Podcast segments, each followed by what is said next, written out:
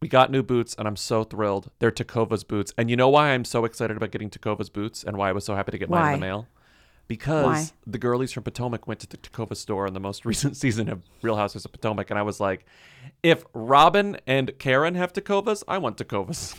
Well, I have a good reason too because I've been doing a bunch of line dancing and I didn't have any cowboy boots. And so I got my Tecovas. And let me mm. tell you, the difference it makes to be dancing in cowboy boots, huge. on the line Huge dancing difference. floor. That's amazing. Oh, yeah. So you can really smack the floor and swing around. You need cowboy boots. Yeah, I didn't get cowboy boots. I got Chelsea boots, but they're great. They're brown. Oh my God, I can't wait to see them. They're just I like taking them on and off. They're so lovely. They're kind of a beautiful leather. They're beautiful leather. Well, they're bringing a fresh perspective to heritage boot making. They've carried forward all the time honored traditions and quality you find in a great pair of cowboy boots, but they've innovated on comfort, style, and service. It's true because cowboy boots can be a little bit hard to break in. Mm-hmm. Yep. You know, mine, I was swinging around, no pain. no pain. And Tecovas is Western to their core.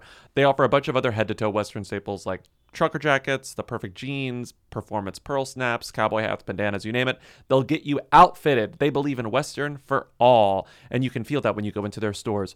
When you walk in, you'll be greeted like family. I saw them do it to the girlies from the Real House of Potomac. It seemed like they were being greeted like family. You'll be offered a boot shine and a drink. Yes, even the hard stuff if you prefer. And you can get custom fitted for a new pair of boots. But if you can't make it into a store, Tecovas delivers the most premium quality and the most comfortable Western goods right to your door. Visit tecovas.com, that's T E C O V A S.com, and point your toes west.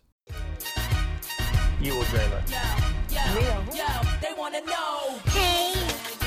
Hey. Hey. I want to be famous. Welcome to Who Weekly, the podcast where you'll learn everything you need to know about the celebrities you don't. I'm Bobby Finger, I'm Lindsay Weber. and this is Jay Cutler talking about chickens. Okay, here's the deal. First story. It's a big one. We've got a uh, chicken serial killer on the loose. We've lost quite a few. Tonight we're gonna set up a trail camera, see if it's a coyote, bobcat, I don't know, raccoon. Could be anything. Not sure. But enough's enough. These ladies are a little edgy right now, so we've got to figure this out. So I guess Jay Cutler is finally taking creative control over his, his uh, life. Instagram and life. I bet E is pissed they canceled Very Cavallari and didn't just give it to Jay Cutler, you know? What rhymes with Cutler? Like, it's called Yay, Jay.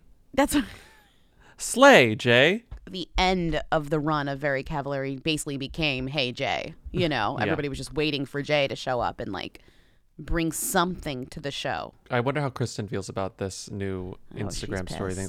I'm sure she sees it. Like, I mean, we will talk about someone else later in this episode who is like kind of an older person who got recently famous on front facing video. And Oh, oh yeah. there's a look that they have, like a glimmer in their eye that you can sense their recognition that their lives are about to change, that they are getting into the idea of front facing video comedy. the excitement of front face video. It's true. Like on all different platforms. And it's also just like a delight to see somebody who you don't normally engage with on front facing video take up the sport, you know? Right. Because like you will never, you won't catch me in here on front facing video. Um, No, no, I no, like no. I hate it. But like, let's say I was forced to do a front facing video, like when we did that Instagram live. Technically not really a front facing video though. Right. Not front facing video comedy. It was a it was a conversation. Yeah. But I'm saying there yeah. there would there would be a visible turn if you saw me being very uncomfortable on front facing video and then maybe the moment that I got a little less uncomfortable I would have this like noticeable difference in my demeanor and my aura and you would be like oh no it's going to his head next stop lip syncing I hope to live until the day where the front facing video on any on some magical platform uh, catches your eye and you become fully engaged with it.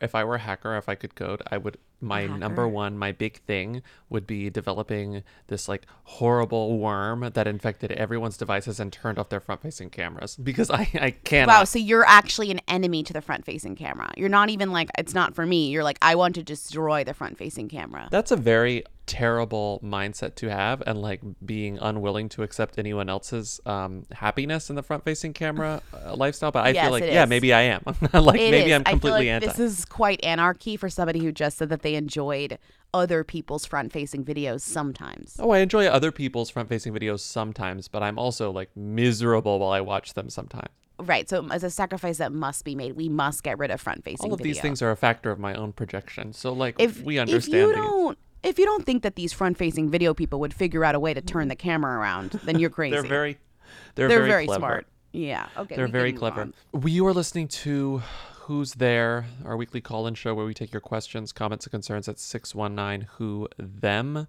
We're going to begin with comments because we got a lot on our plates today. Just our plates are full. Our plates are full. Last night I made dinner and I had three. Because you know I love I love a bowl. I love eating out of a bowl. Uh-huh. But last night I Who made a dinner with like three separate, pe- like three things, like 3 Uh-huh. vegetables, like three sides. It was like when you go So to you ate um, off a plate. yeah, I ate off a plate, and there were like three little sections. It was Uh-huh. cut into, you know, whatever. What do you call that? Like a TV dinner, you had the three sections. Had the three sections with my three sides, and I was like, "How adult this seems. This seems so. This seems so To have fancy. Like it to have so fancy. much choice, like you're at a salad bar or I know. It was like it made me think I was at what's that place? A salad bar. Bubby's Westville. Whenever, whenever any Oh. any place where it's like, you know what I'm gonna get for my meal, and you tell the Four rest of the table. I'm gonna get the four sides. I'm gonna do Yeah. the four sides. No, it's true. Sometimes places have really good sides, like when you're at a barbecue place and you're like, I'm just gonna eat like beans and coleslaw. And you tell everyone like you're surprised, like the idea just came to you, like you didn't know exactly what you were gonna order when you walked in. It's literally on the menu and people do it all the time. But yes, of course, that is so amazing. I'm gonna do something a little crazy. I'm gonna get the collards, the black eyed peas, cornbread, and the mac and cheese. Is that too much? Everyone's like, everyone's like, girl, do you? Oh my god, like, yes. This is a thing. No, um, I think that's great, and I'm so happy for you. I ate off a plate, is what I'm saying. I love eating I'm trying to I ate off a get. plate To, I'm night. trying to get us. You're How like, did I we have so get many. there? I'm like, you always go. We have so many comments. We got to get into it, and then you say something like, "I am so proud of myself. I ate off a plate," and then we have to talk about that for ten minutes. Okay, minutes. okay. Here's a good one. Hi. So I was in the shower and I had to get up and listen to this podcast and I had to get out and pause it because what was in the coffee was vanilla swirl, which is it's like really sweet from Dunkin' and it's like kind of disgustingly sweet, but I still always get it. So I think that's probably what it was. They have a bunch of swirls. Some of them are like Girl Scout cookie, but they are powdered because I've gotten it before and noticed it in mine. Okay. Thank you so much. Bye. Gets out of the shower. It's vanilla swirl. What? I am very familiar with like a lot of goings ons in different Dunkins that I attend. And each one is different because, you know, they're owned by, they're franchised. Um, and I've never experienced like a powder, a powder flavor. I always experience the squirt flavors. This is a squirt, but I think because I found the vanilla squ- the vanilla I swirl squirt, this too. I could not find it. but it might settle at the bottom. It might look like a powder, but really it's just thick stuff that has not mixed because the, the I- uh, main ingredient in the swirls is sweetened condensed milk, and we know that that's some some thick viscous some stuff. You're right. So that goes to the bottom. And I will say with with cold brew, you gotta sweeten that thing up. I mean, for me personally, because it tastes like sludge. But so I get why you would add something sweet, sweet, sweet to cold brew. I would not be adding this sweetness to my iced coffee since it's essentially water, and you don't really need a ton of sweetness to get your water to taste like sugar. So. That is an interesting update for me. I need to go order this thing. One of the things I do love about Dunkin' is that Dunkin' employees are extremely patient and forgiving. Uh huh. Like nothing phases a Dunkin' employee because they get the craziest orders 24/7. And That's so what I'm saying. you could say I want the French vanilla swirl and then Ben Affleck might say don't stir it. Like that's his directive. Well, they don't really stir anything. You know at Dunkin'. They don't Sometimes really they do the little they don't really- you stir it by grabbing the top Well, going, they'll- whoa, whoa, whoa. Right, but that itself is a is a dangerous proposition. Usually they just hand it to you and the person takes it by the cup and does a little swirly. mm-hmm. Will you play the other Dunkin' call cuz this one really this one really like shook me. Hi, Lindsay and Bobby. Uh, medium time listener, first time caller. I'm calling in regards to the banana bonanza double Dunkin' Donut cold brew coffee. I didn't grow up in the Northeast, but I went to college there. I believe people order this drink and they call it an extra extra, which means extra cream, extra sugar, and it just sits at the bottom of the cup like sludge. You drink it up at the end. Have a good day. Okay. This extra, is that's extra. I don't think this is what that was because it wasn't creamy. Like it would have been a different color. The Mm-hmm. cold brew was was still quite dark, but now I'm like very interested in the concept of ordering extra extra since it's something I also have never done before. I've never even heard of it. Extra extra. It makes sense. It's hard for me to hear that without hearing the extra, extra. Maybe I, but now I'm like I got to go to a Dunkin' and order extra extra. Luckily I have a long drive tomorrow, so how many Dunkins can I hit up safely? Yeah. No, I know what that sounds like. I also I just had to confirm. extra extra milk and sugar. Next call. Hi, Lindsay Bobby. I just had to call. I was listening to the episode in regards to Teyana Taylor's listening party. Um, first, I just want to say they were not in Atlanta. They were in Beverly Hills or somewhere in LA, I guess. Um, not in Atlanta. Secondly, um, in regards to the Winnie Harlow situation, um, I just have to say I'm also not surprised. I just remember like two years ago when it came back up that she was made fun of another model, Duckie Thot. I don't know if you know who that is. She's a darker skinned model, and essentially she had had experience on America's Next Top Model in Australia, where she um like was afraid that the hairstylist wouldn't know how to do her natural hair, so she didn't really wear her natural hair. And this came up two years ago because she was going to be in the Victoria's Secrets model show again, and it came up that like Winnie Harlow had like made fun of her and made fun of her hair and stuff. And so like Black Twitter was like all up in arms about it because they're like, how dare you? Um, and really just the fact that like with how, what she experienced with like having vitiligo and stuff and how the black community really embraced her and were like, no, like that's not true. You're beautiful. And like she was like making fun of another black woman, like kind of for bringing her down. So yeah.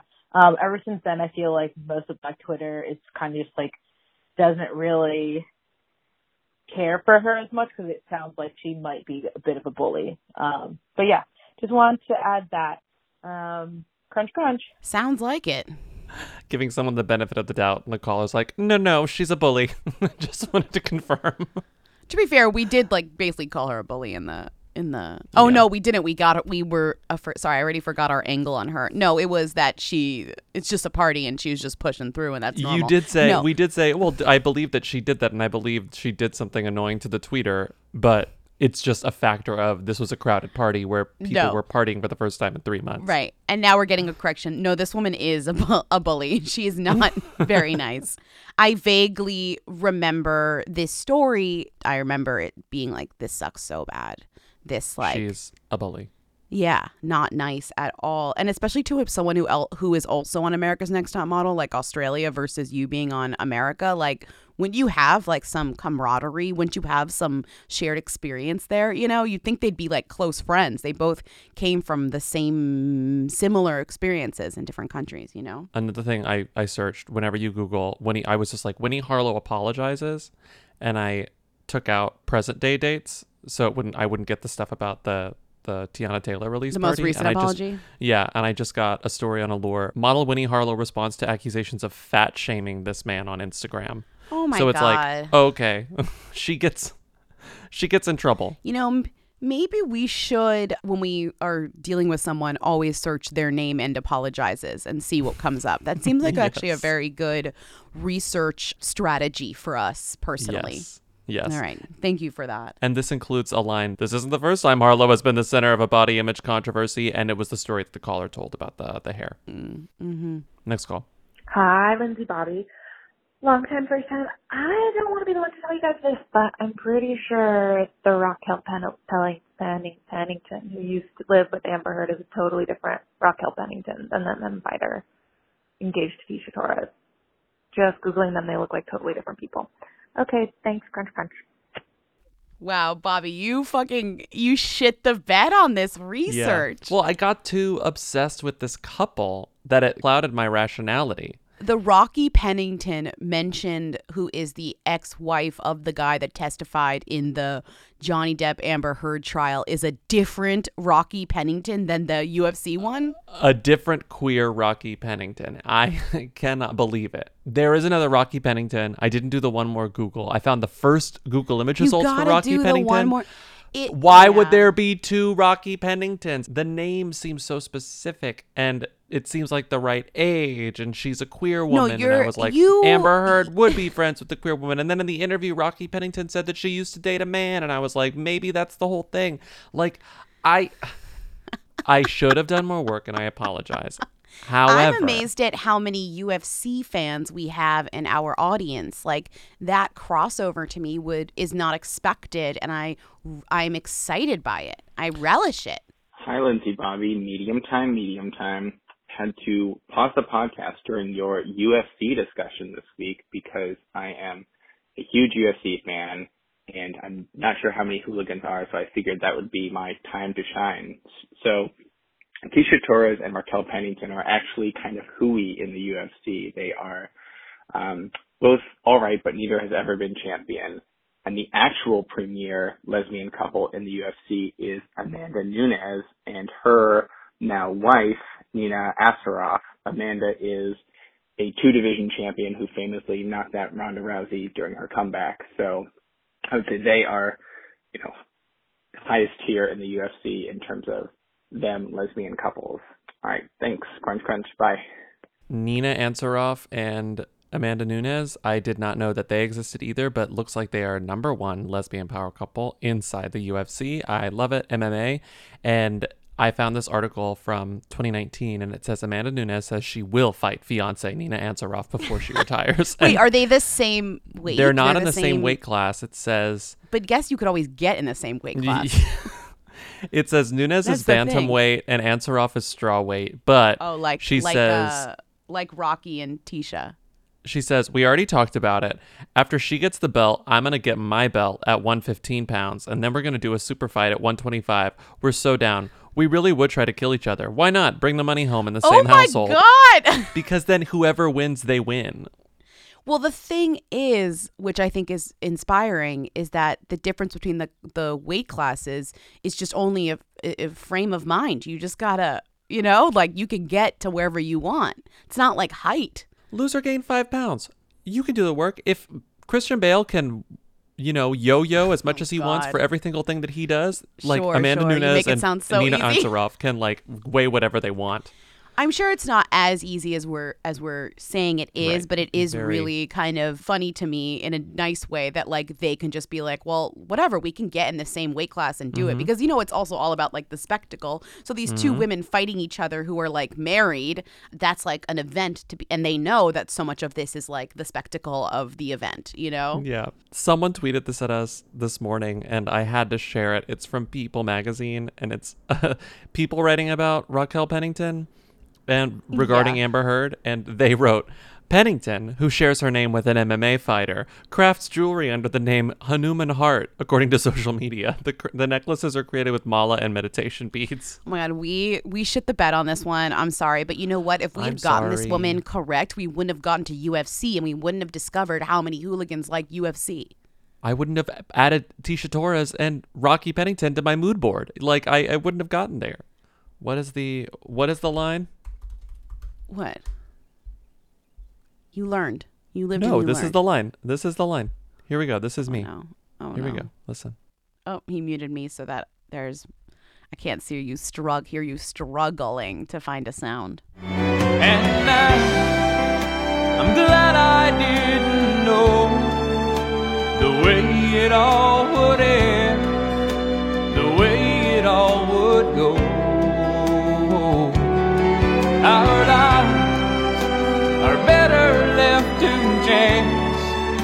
I could have missed the pain, but I'd have had to miss the dance. It's Garth Brooks. I'm glad I didn't know the way it all would end, the way it all would go. Oh, Our lives are better left to chance.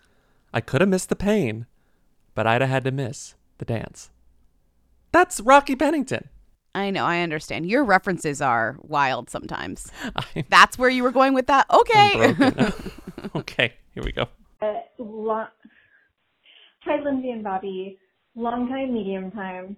I'm calling to let you know that the controversy, there is controversy around the book My Dark Vanessa, but it's not because of what you said. It's not because there's a teenage girl having an affair with a teacher. The real controversy behind it is that the author of My Dark Vanessa is a white woman named Kate Elizabeth Russell, and the book is obviously fiction.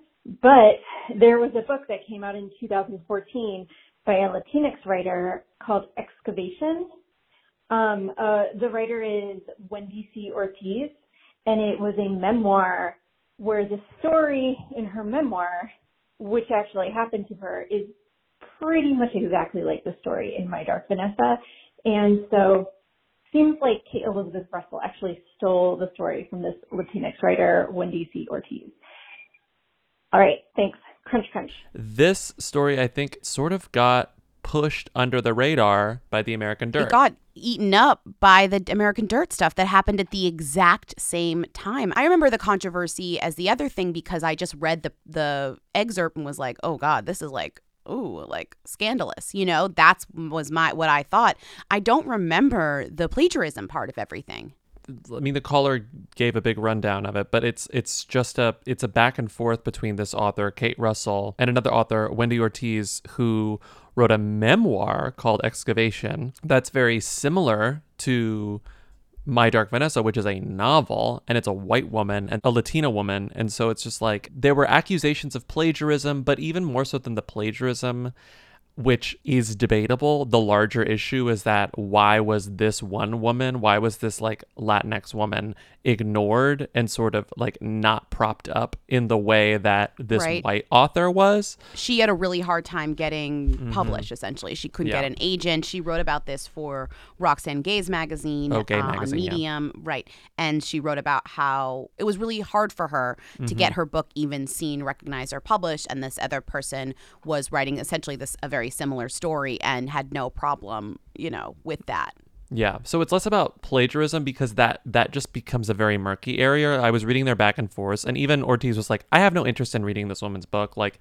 it's similar enough." And the main issue is like white gatekeeping. It's about like Mm-hmm. the systemic racism inside the publishing industry in every industry, but like specifically the publishing publishing industry. But I feel like this whole narrative got swallowed up by the American Dirt controversy, which was about the white woman writing a story in the voice of like a Mexican immigrant. But I think that was a bigger thing because American Dirt got way more press. American Dirt was like billboards for it, Oprah telling everyone to read it. Like, right I think that that's why that one got. Right. We were talking about American borders. We were talking about immigration. We were talking about Mhm. experiences. And like this was supposedly that, you know, but it was, But it was written by a white woman who was like, I did some research. yeah, right. So everybody was like, ugh. And Oprah was like, ugh. And everybody was like, ugh, you know, and that's, uh, but they got wrapped together in like the narrative about gatekeeping in, in books, essentially. So that was a bigger story. And with that, we are done with comments. We can move on to questions. Wow, from book Twitter to sex work Twitter. Here we go. I was in Florida this past weekend, and guess what was the talk of the town? Your mom's aura frame? the aura frame the aura frame kept it was scrolling through every photo i was like oh oh there's that oh there's that oh there. i'm like where'd they get that photo there's always a photo where i'm like where'd they get that photo how'd they get that photo I don't know where my mom gets the gifts that she sends me. Like when she sends me a text gift, I'm like, where did you find that? And sometimes I look at her aura frame and I'm like, where did you download this? no i'm like where did you get this photo from whose instagram did you steal this photo off of you know They love to steal from, and they love to just screenshot and not Yeah. crop. So it'll just be Oh. like a cropped iPhone just be a photo full that's on the Instagram. aura frame. Exactly, with comments and everything. It'll just be on, it'll be zoomed in sometimes, so it's extra blurry. But you know what? That's how easy it is to get the photos on the Aura frame because my parents can figure out how to do it. Do they do Yes. it well? No, but do they do it? Yes. And the other thing that's great about aura frames, when you give them to your mom, your mother, a mother in your life, a mother mm-hmm. figure, it's a great Mother's Day gift, whoever the mother in your life is. You can connect it to your Oh, yeah. Aura app, and, And you you, can can, just photos. send them photos. You Right. can, if they approve it, you can just put photos and kind of troll them and have fun and put random photos. I do it to Lindsay sometimes. Yeah, he Um, does. you can do it to your mom. My mom gave me access because she likes putting. You got to be likes when I careful. photos. You got to be a little careful with that, but you, little should, you could do it. But you should do it. You Gotta be a little bit careful. But Aura frames are Wi-Fi connected and they come with unlimited storage because it's all in the cloud, so you can share as many photos as you want from your phone to mom's frame. Not only will she be grateful it's not another sweater, she'll love that an Aura frame means she gets to see more of you. So right now, Aura has a great deal for Mother's Day. Listeners can save on the perfect gift by visiting auraframes.com to get $30 off plus free shipping on their best-selling frame. That's A-U-R-A frames.com. Use code WHO at checkout to save. Terms and conditions apply. Hey, Weekly. Okay, so there is some drama happening on sex work Twitter because a sex worker posted a photo of herself, mostly like her butt, and this quote by the author Joanne Harris, who wrote that the book Chocolat, which became that movie with like Johnny Depp, you know, back then, mediocre film. And then Joanne Harris like saw it or something and retweeted it with the comment of saying something like, "Oh, and so she thought she would exemplify this passage I wrote by posting a picture of some girl's ass or whatever." Just like get over yourself. Like writing's not even very good. Um. Anyway, so she retweeted it with that comment, and then like all of these fans of hers jumped in and were like, "Why is there a bare ass here? Like this girl." is dumb or whatever. And then all these sex workers jumped in being like, dude, you don't need to be so snarky. Like, this person was quoting your work because they liked the quote.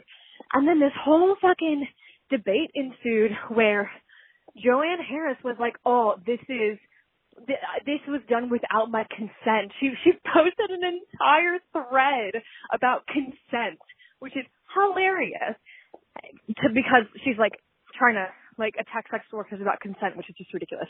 Um, Anyway, she was like, if you're gonna quote someone's work, you should at least ask them permission. Like, bitch, who is out here getting permission to quote a fucking, like, hugely popular novel that's like 20 years old anyway? Um, so, I just wanted to call in about it because I didn't know who this woman was. I forgot that movie even existed. Yeah, I would say, you know, Joanne Harris, who are them, but I think we all know the answer to that. Uh, anyway, thanks, love you, French Crunch. Joanne Harris, who is she? Joanne Harris is the No author of the book Chocolat, which I completely forgot was based on a book. We all know how I feel about the movie Chocolat, which is that I like chocolat and I think the music is really good and I love Wait, I just love that you're that's like, we all know how I feel know. about the movie Chocolat. Well, I like it, and I think the movies and the music's great. it's like, oh, okay, I didn't know. Okay, Okay. great. I Glad you, like uh, chocolat, whatever. The movie. You've never read the book. I've never read the book. And this woman, I just love niche Twitter. And so uh, is Joanne Harris a who? I don't think she's really a who, but she got a lot of coverage just this week for this one thing that the caller explained. I will try That's to what I'm saying. I was like, this feels like borderline, almost cuspy Who Weekly. Like we're not quite at Who Weekly territory, but I know you like this story a lot, so I want to let you go there. But like Twitter drama is funny to me and niche Twitter drama is funnier to me. And people who don't understand Twitter loudly proclaiming that they understand Twitter and getting it in completely wrong and then being trolled by the people who get it more than they do is always funny and sort of satisfying. You have to set the scene. So I was reading all of Joanne Harris's tweets. She's a prolific tweeter.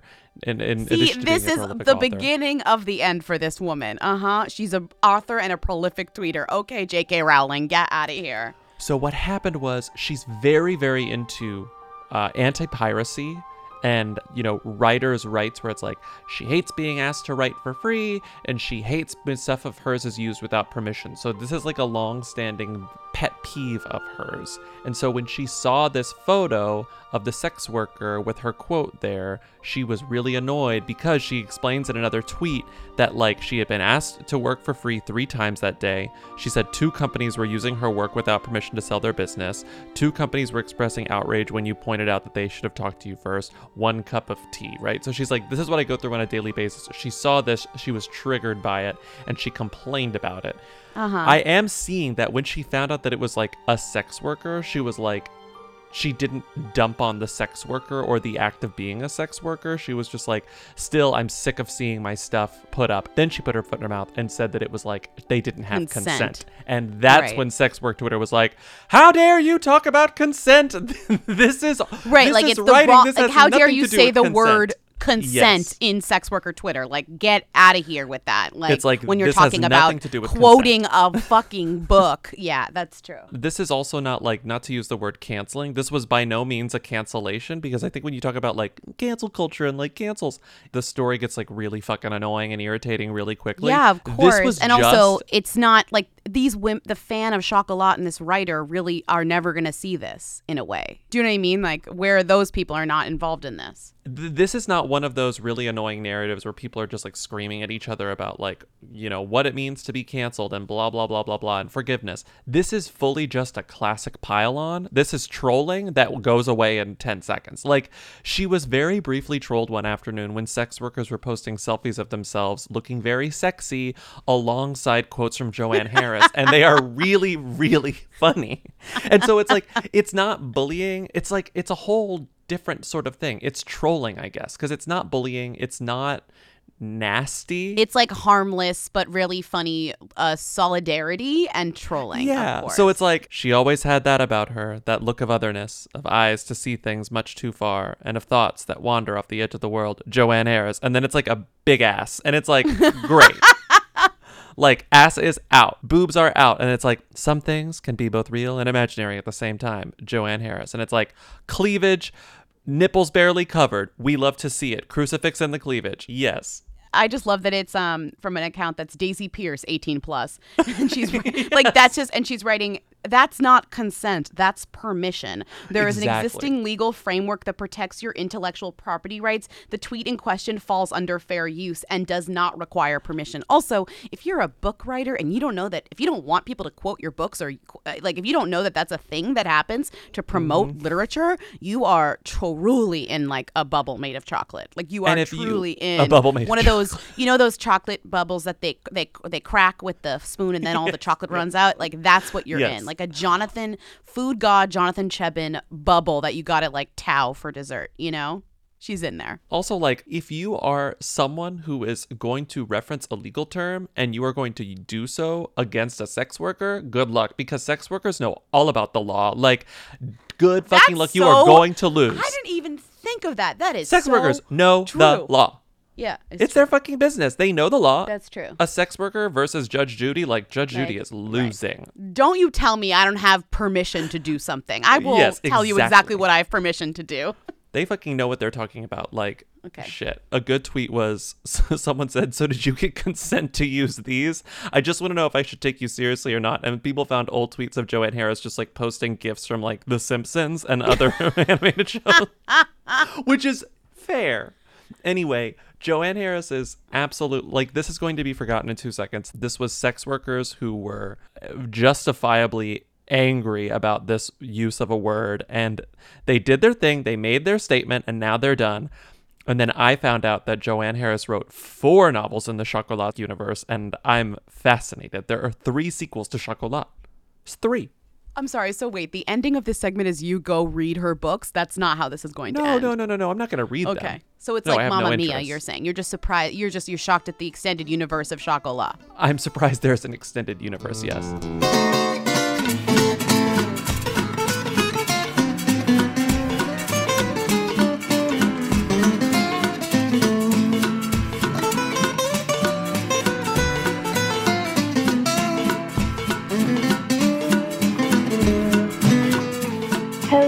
Bobby. Um, so this thing's happened. It's like Eiza Gonzalez has been seen like on a yacht with Timothée Chalamet or something, and I was like, oh my god, Stan, like she's really good in Baby Driver. But everyone, all the girls on TikTok are like, she's a racist, she's a Trump supporter, she did blackface and yellowface, da da da. And I've been kind of googling around, but I'm a little, I'm a little confused because I don't. All this stuff seems to be contradicting, and everyone on TikTok just wants to believe everything they hear. So I'm so confused. I barely know who this woman is. Um, so yeah, who is Eiza Gonzalez? Is that even how you say her name? Um, is she problematic or not? I liked her in Baby Driver, so I don't know. I'm conflicted. Also, everyone's not everyone, like Ariana Grande, Tyler Creator, all this are on following Timothée on Instagram. So everyone is using that as evidence to why she's bad. So yeah. Explain who is this woman. Um women don't belong, belong in balloons. So Eiza Gonzalez was photographed on a yacht with Timothée Chalamet in Mexico, also just like a re- resort in Mexico, and everyone was like, "What?" The reason we most recently talked about Eiza, which is kind of throwing me for a loop, was that she was dating Josh Duhamel. Dumal. Dumal. she was I dating think. Josh Duhamel recently and we were like interesting. Uh, and that clearly uh didn't last. And actually she dated somebody in between now and then too. This other guy named Luke Bracey she also was has been rumored to be Liam Hemsworth. have dated Calvin Harris and Maluma. And the other Mhm. funny thing is like that she was um, she was spotted like making out with Liam Hemsworth one day after he split with Miley Cyrus publicly and everybody was like um excuse you I mean, takes two to tango. Whatever. like they had like a cute hookup like on his first free day or something at a, at some His first event free and day. and everybody was like Ugh. okay so she but she is most notable technically for being in Baby Driver she was the Mhm. lead in Baby Driver and that was like her big American break. But she was working in Mexican telenovelas for a really long time, ever since she was like a little kid. And that was what she Mhm. was doing before she kind of broke through into various American films like Baby Driver and Alita Battle Angel, which also like did extremely well. Remember that? Remember somebody Oh, asked, yeah. "Is Oh, Alita Battle Alita Angel? Who are them?" Yeah, and we were Um, like, we're not playing this. Um, and I don't she's also in Hobbs and. Shaw, which I have not seen yet. I heard it was bad, so I was like, I don't want to deal with Yeah, it. me too, me too, me Maybe I should watch it. What's kind of interesting to me about all of this is that because of the attention she got from the Timothée Chalamet thing right now, it came out that she had done blackface as a teenager, like a 15 year old in a telenovela, and she like dressed as a geisha on a trip to Japan. Anyway, she put out an apology. She was like, I was 15. I really didn't know what I was doing. I was pressured into doing that. Like, I apologize. She kind of, you know, gave an, an explanation. But this is the thing like, the higher profile you get, like dating Timothée Chalamet and people giving a shit versus dating Josh Duhamel and no one giving a shit is Mhm. like, that's when people kind of like dig into your stuff and say, like, well, what the fuck is this? Even though I'm sure people knew and I'm sure they'd said something, it becomes higher profile. It gets written about in page six and Fox News. like I'm searching, like it's Totally. everywhere. It's like Eiza Gonzalez apologizes for wearing blackface in old telenovela. Like that is only Right. happening because she's dating Timothée Chalamet or was seen photographed with Timothée Chalamet. Right. Like it would have happened on a smaller scale, but Yeah. now it's like people are And it already who was, is this be- woman? Who is this woman? Yeah, It, already was because people knew. Like there's there is someone on Twitter who knows everything. You know, Who there's said, always "What that about one this?" person. Yeah. Yes. But it doesn't This get you? headlines until my favorite tweet. My favorite you. tweet meme. This you, where you retweet, where somebody says something, you retweet it, and you just put a picture of them doing something. And this you. I saw a funny tweet that was like, if I ever get a notification on my Twitter account that says this, like this you, and then Oh, my a- I'm deleting my account immediately or something like that. if I see a this you, I'm just I'm heading for the hills. this you. Um, her apology. Let me actually just read it. Yeah, you can read it. I feel like I I summed it up, which is unfair. Maybe. yeah. Um, I am deeply sorry and ashamed about having worn blackface makeup shown in the images circulating. As a 15 year old child actor on my first job in a Mexican telenovela, I was pressured against my will and with no negotiating power. I could not advocate for myself in the situation. I wish I had the voice and knowledge that I have now.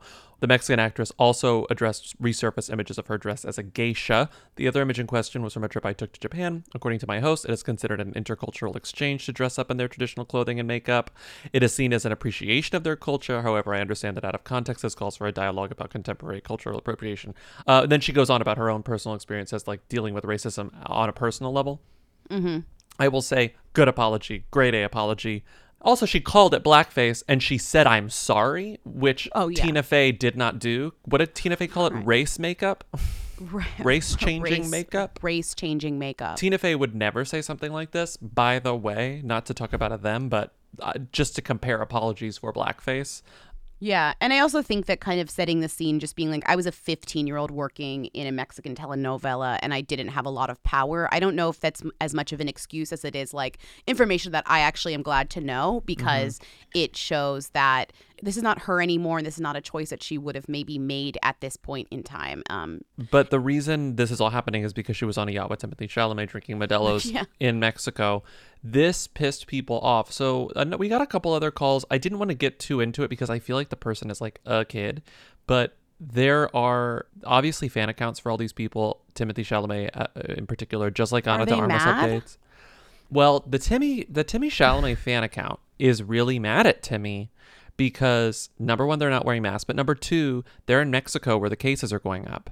And so he's like, this sucks. Like, this is disappointing as a Timmy Chalamet fan that he went to a country where they don't have the virus under control and are like flaunting their wealth and their privilege and like getting pro- I mean presumably being around staffers who are high at high risk for the coronavirus Totally. without their masks and stuff. And so the Timothée Chalamet fan account retweeted this and was upset about it and then that Timothée Chalamet fan account people got mad at him for dragging Timothée Chalamet like it, the fan account stuff can get unpleasant really quickly which is kind kind of why I like Ana de Armas updates so much because it seems to be immune to that sort of like nastiness I feel like Mhm. the moment you open up a can of worms about fan account drama it's just like will never stop but that's But I also think with- some of the fan accounts are being a little sassy to their subjects because they're inspired by the success of Ana de Armas. Sorry, Ana de Fund the Police Armas updates. Like I think, I actually do think that the people giggling and having so much fun with Ana to Fund the Police Armas updates, uh, they're kind of they're like, oh, we could have like fun with this. We could have a fun tone. We can have like a slightly adversarial tone with our with our subject and still love them. So then you know you have Timmy updates tweeting like in the midst of a pandemic, these two were like f- fucking around on a yacht. Anyways, uh, yeah, there's a lot going on there. But also, I, I do believe that the young people are very, you know, aware of this stuff. Of like course they, they are. Um, they get what's going on, uh, and they're holding their faves to task. They're holding their faves You know? to task. They're holding their faves to task. Hi, Who Weekly. I'm calling back in about Tabitha Brown. I just saw that she has 2.2 million followers on Instagram, which is twice as many as someone like Alison Brie has. Um, I think Alison Brie is them, maybe. Um, does that make Tabitha Brown a them? I don't understand where she came from, but now she's everywhere and she's so pleasant to watch. I'm obsessed. Um, maybe you can explain. Thanks. Good form, Bella Thorne. Thank you for calling back. I think we had her on our list, but then she got bumped. So we're I was excited like that you called. I was going to use your previous call, but you called back, so Mhm. we're using this call. Um, what I like about this person is that I organically came across her, which is so rare. Like not from people saying who is she, which is now Mhm. becoming my life, and it can be a little bit not frustrating, but like I get that that's our position right now. But sometimes it's nice to come across someone and be like, "Who is this? Yourself?" Mhm. You know. And I was scrolling through TikTok as I do. I feel like TikTok, you either look at it for two hours or no, none at all. If you open that Mhm. thing, you're on it for two Yeah, hours. yeah, yeah, yeah, yeah. And my algorithm, like shout out to my algorithm, served me a Tabitha Brown video. And I was like, who is this woman? This is so good. Because it kind Mhm. of amidst the like young people of TikTok, the dances, like what you're seeing, the jokes, she's is like an anomaly because she's this woman, this like 40 something, yeah, this 41 year old black woman who's doing vegan recipes on TikTok. So you're like, you're like, hold on, like in your tracks, you're like, what's going on here? This is so good. And the Yeah. way that she does it is very natural. And as you know, because TikTok's like short form, it's not very natural to like do a recipe on TikTok because you're kind of having to like cut it together. The thing that makes her so appealing, apart from her demeanor, she's also there's a good New New York Times profile of her that was published like a month ago. She's a an actress first, so she's good on camera. Start. Let's go back to front facing camera. If anyone's going to be good on front facing camera, it's someone who's literally an actress. Yeah, totally. And so she's good on camera. She knows how to like. She knows the right tone. She knows her angles. You know, to use the word. She says that she likes being close up to the camera because it feels more intimate, which is really smart. She has a great tone. She's a good performer in that sense. Like she immediately like draws you in and makes you comfortable. But the thing I like about the recipes is it's not really. It's not really recipes. It's like, in a sense, it's the best form of like lifestyle cooking because it's Right, it's dual- very it's- much like everyday stuff. It's everyday recipe. It's still recipes, but it's an everyday recipe. And what's nice is that she has these like tropes within her cooking where she has ingredients that she loves using. Again, she's cooking vegan, so she's got like Mhm. her brands that she loves. Daiya like, cheese, vegan yeah. cheese. She uses a lot of garlic powder. She loves garlic powder. And you know I gotta add garlic powder. She loves everything but the bagel seasoning. I do too. It's just like her Yes. What she's making is like for a casual lunch, not you're right, not like a bon appetit recipe. I mean, right. And there there are places yeah. for bon appetit recipes. Like sometimes you want to put in the work and like make a really really complicated like sola dish. Like absolutely. Some, yeah, on a 90 degree day, you want to crank up your oven to 400 and Oh, make shut a up. baked Stop ziti. it. Stop it. But sometimes it's like 2 p.m. and you're like, I haven't eaten lunch and I need to make something quickly. And this is the void that she fills. And I think that it's the most relatable void. She even has developed her own catchphrases, which to me is like so amazing. Like so, like that. Like so, like that. Like so, like that. Like so, like that. Like so, like that. Like so, like that. Like so, like that. Two types of cheese, because that's my business. And that's my business. And a little ketchup, because that's my business. I couldn't help it. I took a bite. Mm. But that's my business, honey. Very good. She is so unique and singular and I, I love that the the TikTok community saw that. Like they're the ones who like they're like call her like, you know, their aunt, you know, like they interact with her in such a sweet way. And I think it's like there is a light side to all of this social media that is kind of like dark. It's like this is the light side to that where you have somebody who works in entertainment who was kind of not real who was a little bit floundering and who Mhm. found her way in because her daughter was like, You should try TikTok. And she was like, What? And then tried it. And now she's like this star essentially within the platform. She says her first TikTok was in March, like literally like the beginning of this pandemic. I know. You know, I it was just like I I need something to do, and it shows how quickly you can become huge on TikTok. You know. Yeah, it's true. The thing you notice when you're on TikTok is sometimes you you you click on a per- you find a funny TikTok and you click on the person's profile and it's not all good. You know, and you're like, oh, this was an anomaly. Like this was the one funny thing, yes, and this is someone. And so, but you find yourself doing it. So it's like if you came across someone and it was really, really good, you click them and you see they're not all good, and you kind of forget about them forever. If you come across someone and you click on their profile and it's like all- nothing but hits, like that's kind of a rarity.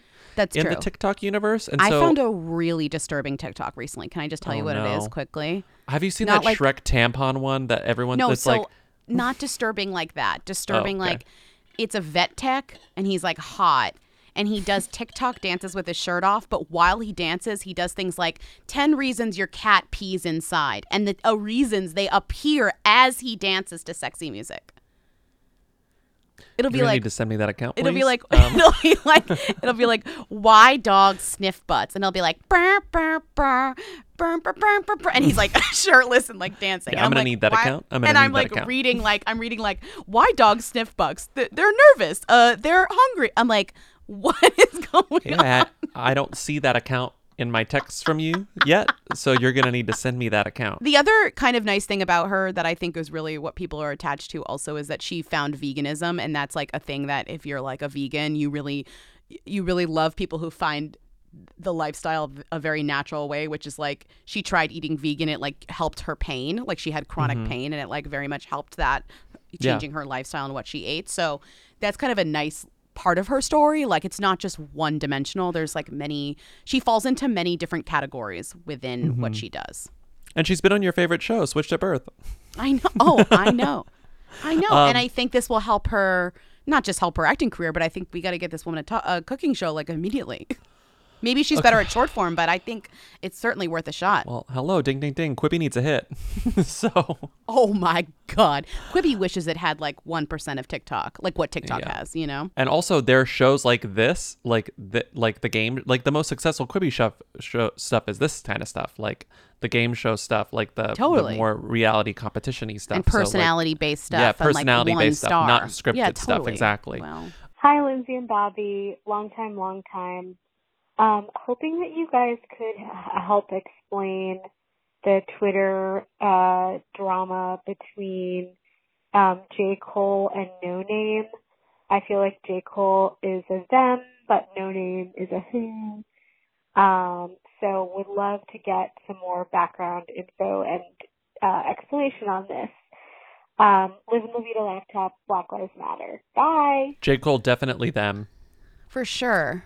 No, No name, Name, is a who, but I would say like one of those on the rise. Definitely like has been on the list of like rappers to look out for for some time. I Mhm. know she's performed on late night shows. I've seen her perform there. She did a Tiny Desk concert. Uh, she doesn't do a ton of interviews because I don't think she likes doing photo shoot type stuff. Like she No. did a fader thing, and that was a rare kind of profile for her. It was really good profile. I didn't know a ton about her before that. So, what happened here? It's a little bit of a back and forth that kind of ends a little bit on a down note. We were going to talk about it last Tuesday and we were like, this is probably going to get bigger. And then it did. And then like two things happened since then. So it's good that we waited and it's good that you called in about it.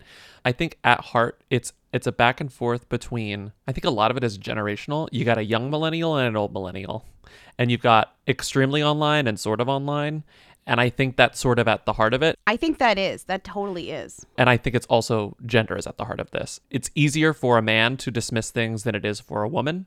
And the, the burden is often on the woman to be more vocal about things. And I think she's uh, uh, uh, rightfully annoyed by that.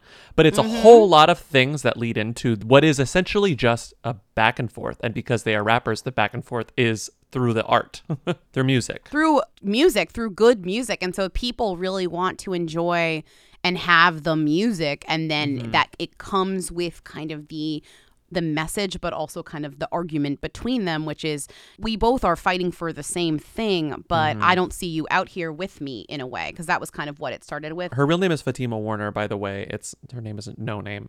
That's her stage name. And J. Cole's real name is. now I'm just What? thinking about the Red Table Talk tweet. His name is Jermaine, but there was already the Red Table Talk meme where it was like the Smith women looking at, into the camera at the Red Table, and Oh, it's like, yeah, "Have a seat. Jermaine." right, oh, right, right. Somebody tweeted that.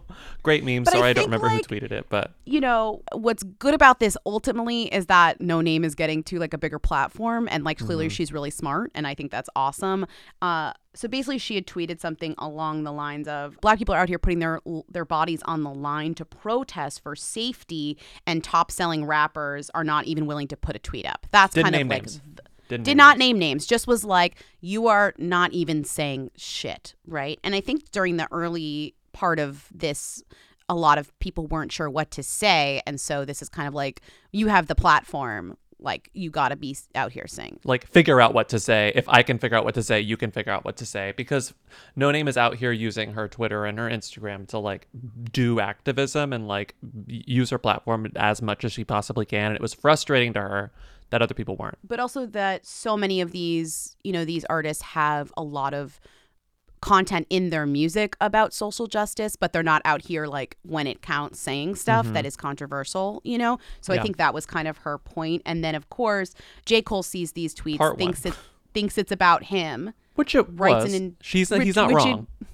Right, which it was. Well, that's the other thing. It's like she kind of like confirmed, like, yeah, I was subtweeting him totally. He he saw it and it was about him. So he writes an entire song about it. It's called Snow on the Bluff. The point is, is that he comes out with this song and he talks directly about no name. I mean, he writes, I mean, you can play the clip here. He says, She mad at the celebrities low key. I'd be thinking she's talking about me.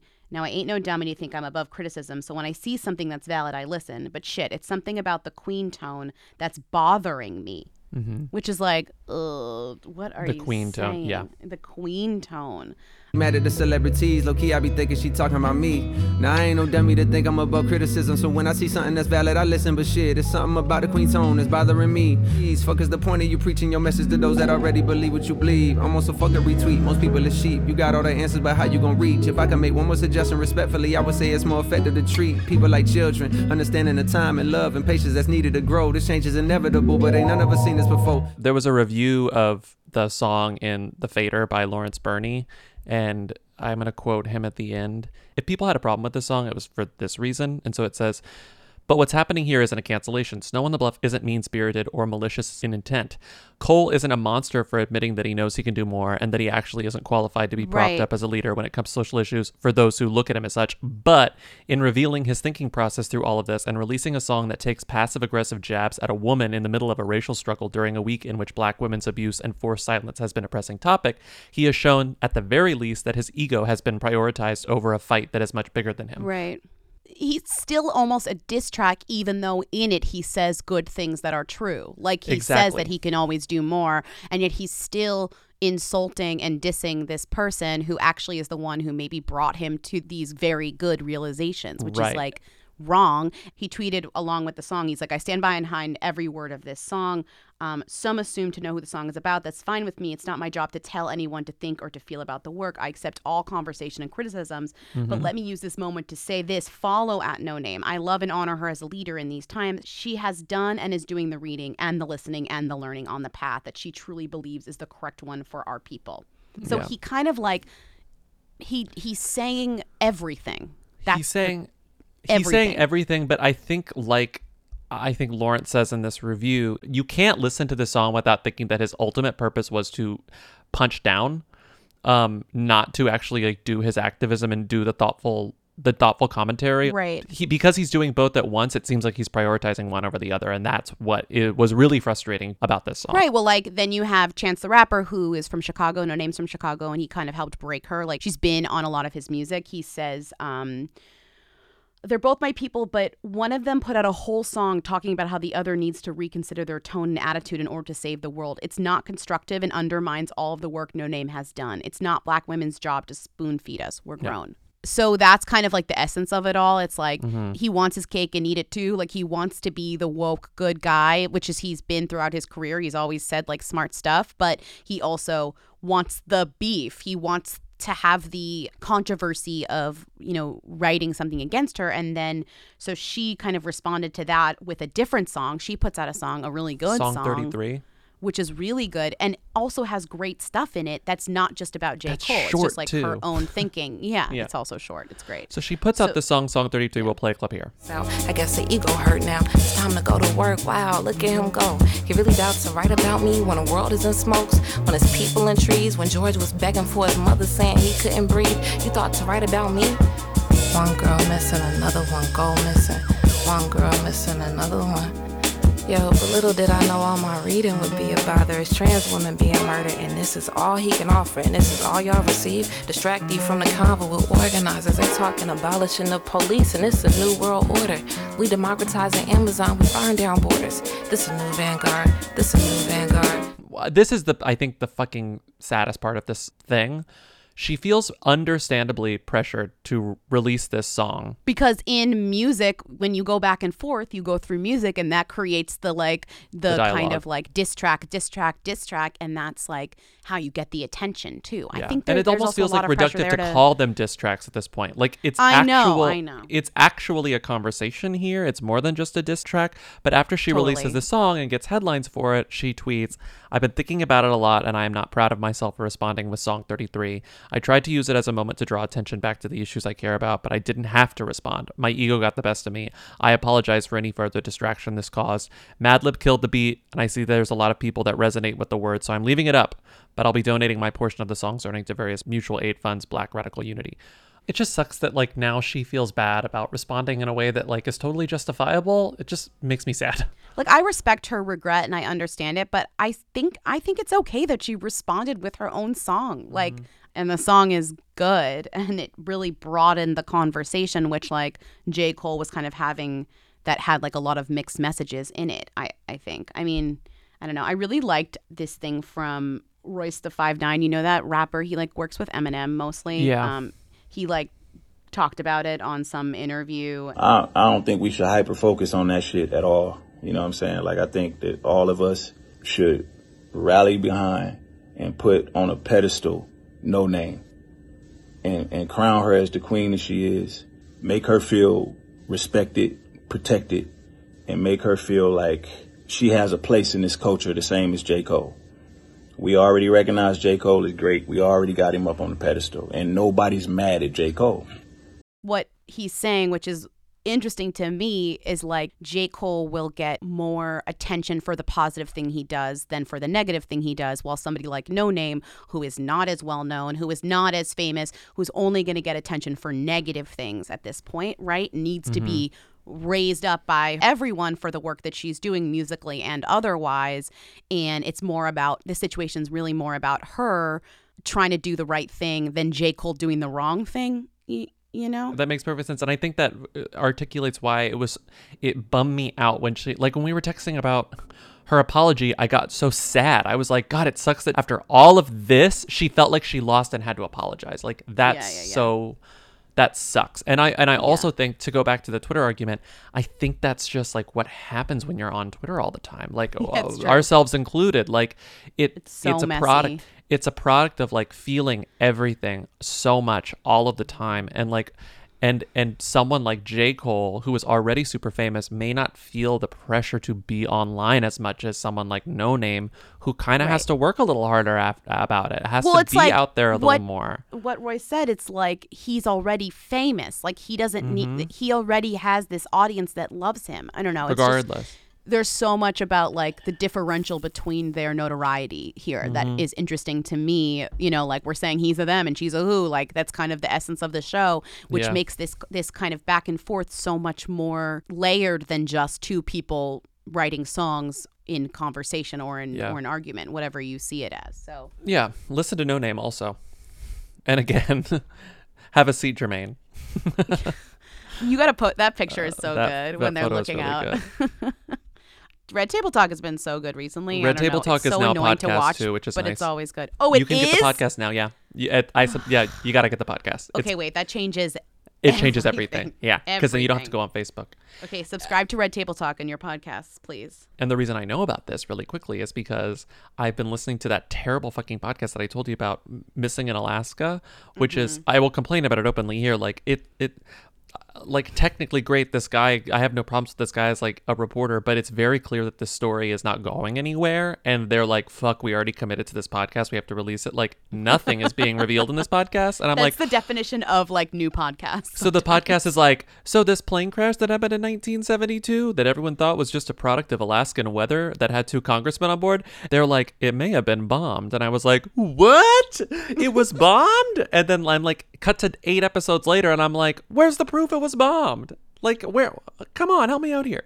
But in that, because it's an iHeartRadio podcast, there are ads for Red Table Talk, the the iHeartRadio podcast.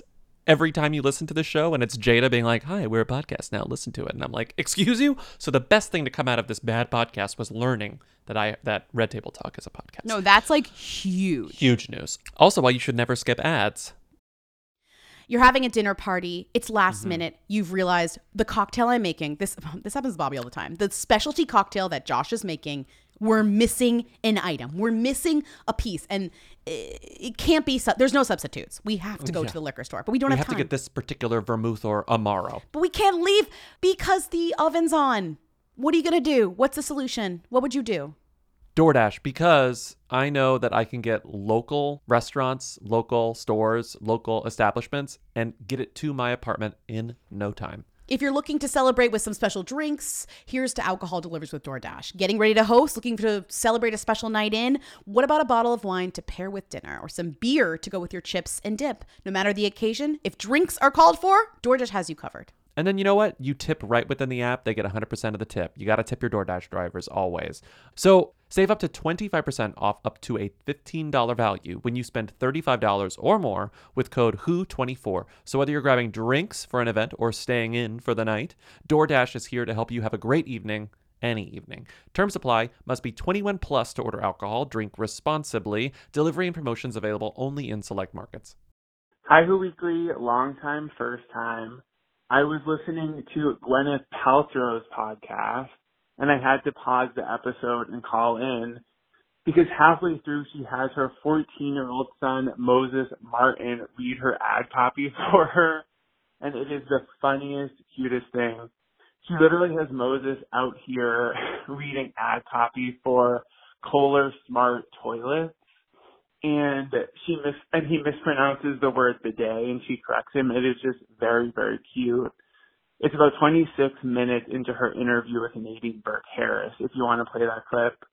Anyway, Gwyneth, obviously a them. Moses Martin, probably a who. Apple Martin, probably a them. I'm sure you've talked about this before. Anyway, wanted to bring your attention to that delightful piece of Spawn. Good form, Bella Thorne, crunch, crunch. Before we start, Gwyneth Paltrow, them. Yeah.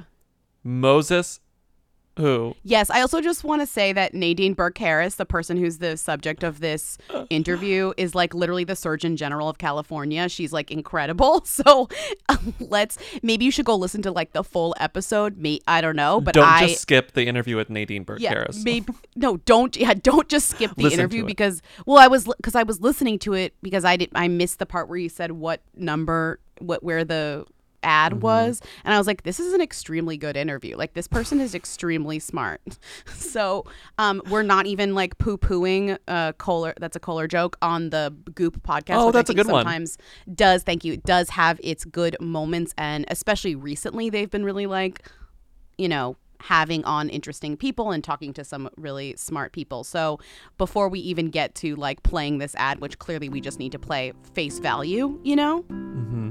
play it. Over the years, we've hosted Goop pop ups in many different cities. We have. And we look forward to hitting the road again with you as soon as we're able to. Exactly. One of my favorite spots for a Goop market is Sag Harbor in the Hamptons. Is it Mosey? yeah, where our team has spent a few summers. I love seeing how they recreate the experience of walking through a Hamptons home. The team is so good at doing that in such an authentic way. There's always an unexpected element, like a grand freestanding Kohler bathtub anchoring the main room. Yep. Kohler has been a natural goop partner for a long time. They're the best. They also try to create more moments for relaxation and restoration. Definitely. They believe that the little things matter, like a warm bath at the end of a long day. I agree, don't I? Yeah. I'm in one every day. They design products that make cleaning easy, and they optimize products and experiences that give you that greater feeling of a clean slate. Ah, yeah. Among their many home innovations, Kohler makes brilliant hands free faucets for the kitchen. You can wash your hands or food without touching the faucet, which is especially helpful when you're cooking and juggling a few prep items at once. Wouldn't that be great? We It gotta would. get that. Yeah. Right now, Kohler is particularly known and appreciated for their bidet self-cleaning Bidet. oh, bidet self-cleaning toilets and other smart toilets that come with advanced cleansing features. Oh, yeah. You can explore their whole collection of kitchen and bath products at kohler.com slash clean. Nice work. Thank you. It's weird to play Spawn on our podcast. That's art. Is she trolling Moses, her son, or is she trolling Kohler, Everyone. the toilet? She's or is she trolling trolling everyone. me as I'm listening to this and like cracking up at her trailing her son's every line with her own little commentary? It is truly transcendent. Well, you there's probably some like it's a troll to have Moses involved. She thought it would be funny, which is true, but there's probably something in the contract where it's like Gwyneth, you have to read the ads, so she's still in it technically. Like it seems like there's a funny workaround. when Moses says that it's nice to take a bath after a long day, and she says, "You know I do, Moses. You know," and he's like, "Mom." Uh. Um, sh- Ugh, her ads are, have best. always been jarring. I think we talked about it like a couple years ago. Celebrity I- ads are always drawing on jarring on podcasts. Gwyneth has always done most of her own ad reads. It's always weird to hear her read, like a read about stamps.com and stuff like that. But she's funny. She's like a complete asshole. I, uh, I, uh, I, I, I love, I love Gwyneth. I love the Gwyneth mood. I think that she's really terrible in uh, many, many ways, but as an entertainer, she's funny as hell. Okay. That's a funny ad. Thanks for bringing it to our attention. Thanks for bringing it to our attention. And we're gonna invoice Kohler for this because we And just played it on our yes. podcast. So we should just. Ask I'd for settle money. for one of those sinks that you can use, like operate with your that you feet can or open whatever. with your. Yeah, I want that. I want a tub. Maybe what does she send say? We gotta get one of those. We gotta get one of those. Um, when he says when he says he loves going to the store in the Hamptons that it recreates a Hamptons house or whatever and she goes yeah there's such there's such a good team over there God, yikes! like eat the rich, but truly eat the rich, but like keep Gwyneth Paltrow employed, please. She's too funny. Next call. Hi, Weekly. Okay, so I know I sound a little out of breath because I was just on a run listening to your podcast and I just stopped and um yeah, I totally sound like I'm running through an airport for my true love and maybe that's enough reference because it just hit me. How have you not oh sorry, are cars going past me. How have you not dealt with this before? alphabet, who are them? Okay, so just hear me out. Like A, B, C, D, E, F, obviously all thems. G, I'm going to argue is a who. I just think it's a little random, especially when it has the j sound as opposed to the g sound. And in the same way, potentially C is also a who when it's when it's the sound. You know, like celebrate, calibrate. It's like English is crazy. Like it's just, you know, the the s and j thing just really confuse people who are learning English as a second language, for example. I think they have who energy. Um, okay, so after that, H I J K L N N O P. I'm gonna say they're all thems. I think K potentially has a little bit of who energy as well. It's just like it's a little it's a little kooky, you know, as evidenced by it even starts that word, you know, Kardashians, etc. But uh, that one's on the fence. However, we get to Q, and I think that Q is 100% a who, even though QU is a them. So it's kind of like you were saying with like Lady Antebellum, excuse me, Lady A. Um, although I guess it's actually more like Maroon 5 say, where like Adam Levine would be the U, and then Maroon 5 would be the Q. Um, that doesn't really make sense. Anyway, you know what I'm saying. So I think Q on its own is totally um, a who. Then uh, UVWX, uh, all thems, obviously. But then here's the pièce de résistance. This is really all I'm calling because I think this is just such a revelation in terms of how you break down the world. Y is a consonant them uh, vowel who. Everyone always forgets that Y is a vowel. A E I O U and sometimes Y. People don't say that. It is a hundred percent a who vowel, and then Z of course is a them. I just think this is really important. Um, I need your comments on it. So please let me know. Uh, Leanne Cuisine. Bye. Can we block this person from ever calling us again? I I don't know what to say of this caller. Like I'm fascinated. I I think there was a lot of truth in what they said and I I'm impressed that they were able to use our terminology Framework. in such a unique and creative way and there was a passion there that I respected but I don't know what else to say other than this and then just step away. Wait, that's what you thought of? I co-sign. I just like what else can I say? I cosign. I cosign your love, which is what? Who is that again? SWV also why I thought it was funny because it's an alphabet name. oh, and the, wait. You know what I have to say to this? what? The alphabet, they're your ABCs. They can help you move, so get up and dance for me. Hey, move your arm, bounce like a ball. This song has 156 million views. Yeah, on it's YouTube. very good. Can you please continue it? It's very good. It gets C like a crustacean and do the crabby crawl.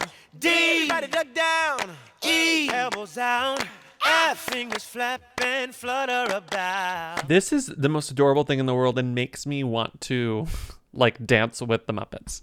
Yeah, no, it's an extremely Usher's alphabet song is extremely good. Who knew the Sesame Street YouTube channel was so full of content? Every parent is like, I did. yeah, that's not what we're talking about here. We're talking about the alphabet. Don't get distracted. Okay. We've recorded for two hours.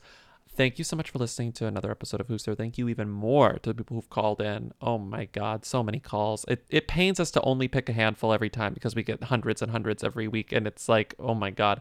But thank you so much for calling. You can call again at 619 Who Them to leave questions, comments, and concerns. Rate and review us on Apple Podcasts. Support us on patreon.com slash Who weekly for twice weekly bonus episodes. Oh my goodness. And yeah, thank you for listening. Bye. Have a good weekend. Bye. Have a good weekend. Hey,